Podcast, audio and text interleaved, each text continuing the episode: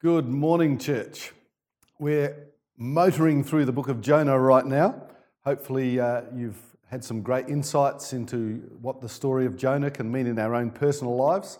Uh, if you're struggling to sort of find the meaning behind this, or you're, you're falling behind in terms of uh, remembering what, what's happened from week to week, uh, can I recommend uh, great resources at the Bible Project, which is just uh, thebibleproject.com. Uh, if you want to see a great video on the book of Jonah, just to get you up to speed on where we are and how we're going, I can recommend that. And if you want to delve even further into their podcasts and things, you'll find some great resources on some of the scriptures. And so I encourage you to do that. But uh, today I want to start with just letting you know that the word of the Lord involves vomit. You're thinking, hang on, I'm eating breakfast here. That's not a very polite thing to, to bring up. But it all depends on context. Um, it's, interesting to know that that perhaps might be the case, but it's not important and it's nothing more than perhaps a, a slightly uh, distasteful uh, thing to say on a Sunday morning if we don't know the context that it's in. And so we're continuing through the book of Jonah, and we'll probably come to that bit in just a moment. Uh, and if you recall, it's this comic satire of this story of a, a rebellious religious hypocrite who runs from his own God, and his sin and his selfishness turns him into, as we saw last time, a relational wrecking ball. So, where we ended the story last week was that he's thrown over the side of the boat, he's sinking down into the depths of the sea, but the story doesn't end right there. It surprisingly takes a twist. And so, there's this crazy, crazy thing we're going to see this week where Jonah has this encounter with his own death down the mouth, literally and metaphorically, of death itself. It swallows him up. And so you're thinking, you know, this is, this is a guy who's getting what is coming to him. God's allowing him to deal with the consequences of his decision. But then there's this gospel aspect to the story that it's right when he hits bottom and he's swallowed up by the consequences of his silly, foolish, selfish behavior that God's grace happens to him. And in verse 17, we read that the Lord had arranged for a great fish to swallow Jonah, and Jonah was inside the fish for three days and three nights. And so the God of Israel turns the, a vehicle of death into this bizarre vehicle of grace. And all of a sudden, he gives him another chance at life by opening his eyes to what's happening. And from the inside of the fish, he's not dead. What's he doing? And chapter 2, verse 1 says Then Jonah prayed to the Lord his God from inside the fish. He's composing a beautifully intricate Hebrew poem that represents his prayer, his prayer to God, which is I'm sure what you and I would be doing if we were in these circumstances, right?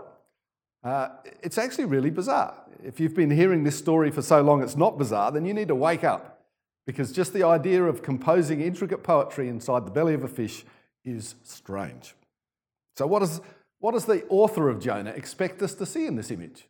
In the moment of the story of a man swallowed by a fish because of his own stupid sin. And then he prays a prayer of repentance and transformation from within the fish. What would the first readers of this story, how, how, how would they understand the meaning of this? Uh, and, and this is the problem we have with the Bible. It's a difficult book to read.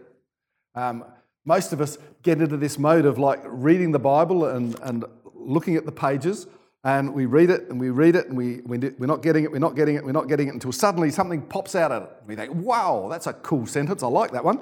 Uh, I'm going to make a cross stitch out of that. Uh, or we, we continue on and we read another part and we don't get it and we don't get it and we don't get it and we suddenly think, oh, that'll make a cool bumper sticker and somebody makes a fortune in bumper stickers. And, and that, that's, that's pretty much the way most Christians operate with the Bible. And what that leads to is a view of the Bible that it's just this, this collection of individual, self contained, cool little sentences that I can use for personal inspiration or just to warm my heart or, or something similar. And the problem with that is if you just read the Bible as a little grab bag of individual sentences that tells you God's will, you can make the Bible say anything you want. This is not even a religious thing, this is just about context. And so, what on earth is the story about a rebellious Israelite prophet getting swallowed up by a fish and then praying and getting vomited out? What's, what's that all about? What does it mean? Well, it depends on the context. If the book of Jonah didn't just fall out of heaven, it occurs in a context. And what is that context? Well, What's the first thing we read? Back to Jonah 1 1. It says, The Lord gave this message to Jonah, son of Amittai. And we know that messages from the Lord come to what kinds of people in the Bible? They're prophets. And so Jonah occurs among the prophets of the Hebrew Bible of the Old Testament. That's its context. And so, what you have to back up and, and say is, okay, what are these prophets about? And so, here's the basic idea it's the story of Israel. God redeems his people out of slavery in Egypt. He enters into a covenant relationship with them and he brings them into the promised land. And how do they do at Living in a covenant relationship with the God who redeems them? Not so great. And so, this is where the prophets stepped on the scene. The people of Israel abandoned Yahweh, they gave their allegiance to other gods, they idolized things that they turned into gods, whether it was military power or wealth or something else. And so the prophets come to remind Israel of their sin and their faithlessness, and they warn Israel that if they don't turn from their sinful ways, they're going to deal with the consequences of these decisions. The ultimate consequence was that the Babylonian Empire swept in, besieged the city of Jerusalem, captured the city, and hauled the Israelites off into exile. And that's, that's a huge theme in the prophets. It's this here's what you're doing, Here's how you've abandoned the covenant, and here's what's going to happen to you if you don't turn back. But the great thing about that is that Yahweh's commitment to his promises is even stronger than Israel's rebellion and sin. And the prophets always look forward to this time on the other side of Babylon where God is going to preserve a remnant and continue Israel's story. And there you go. That's the role of the prophets. And Jonah occurs among the prophets. And the books of the prophets are all about a rebellious covenant people of God who are faithless and abandon their God, suffering the consequences. But God's grace redeems them and brings them out of the other side. And if you remember what we've been reading, you sort of go, well, duh, that, that's the story of Jonah so far. And so, why all the other books of the prophets are a collection of words, poetic words, that are all about this, the book of Jonah is the only story among the prophets which is a story about redemption, which is actually the storyline. And so this is even more interesting.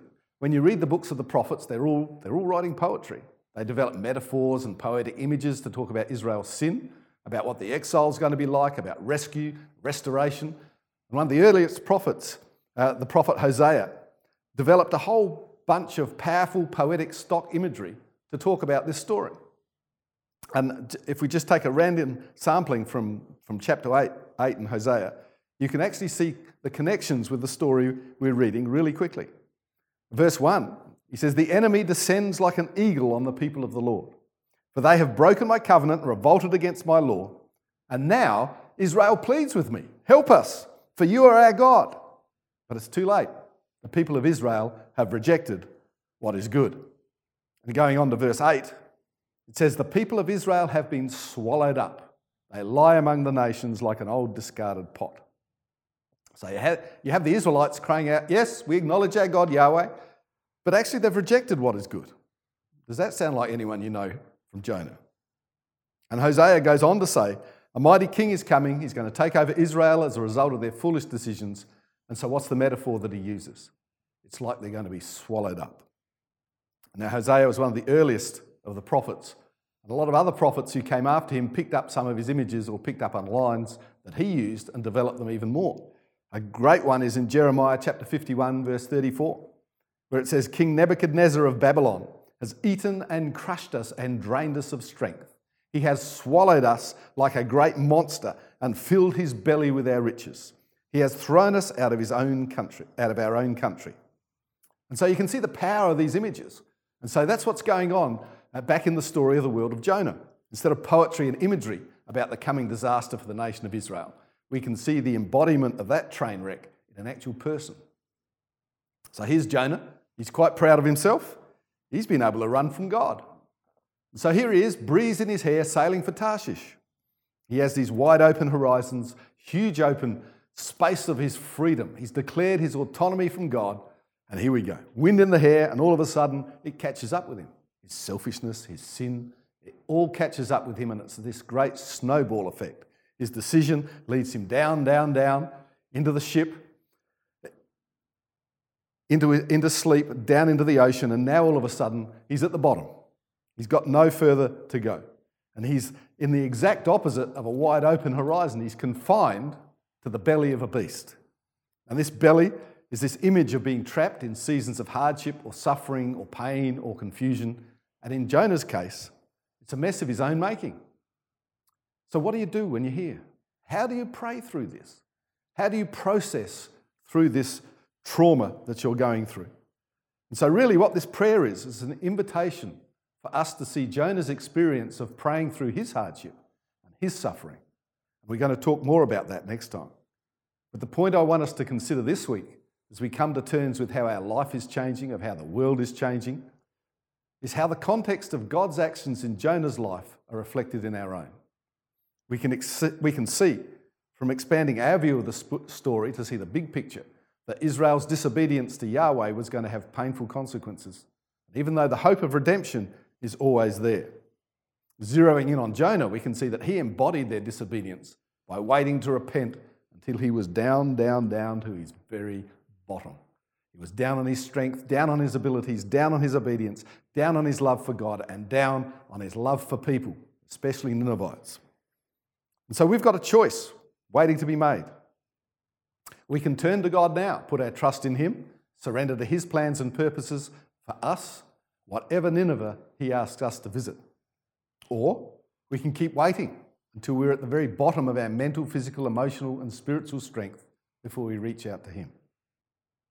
I saw a post the other day about mental health in our community, and I thought it related exactly to how many of us as Christians relate to God. And this article said, We desperately need to tackle the idea that somebody has to hit rock bottom in order to receive mental health support. I cannot reiterate enough how vital early intervention is. After all, you wouldn't wait for every bone in a person's body to break before you treated their broken arm. Jesus isn't just there to catch us when we fall, He's there to give us an extra lift when we're carrying heavy loads.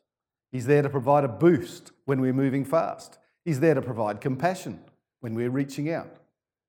We don't have to be completely broken before we reach out. We don't even have to wait until we're slightly broken. Let's reach out while everything is a okay, while we're tracking well.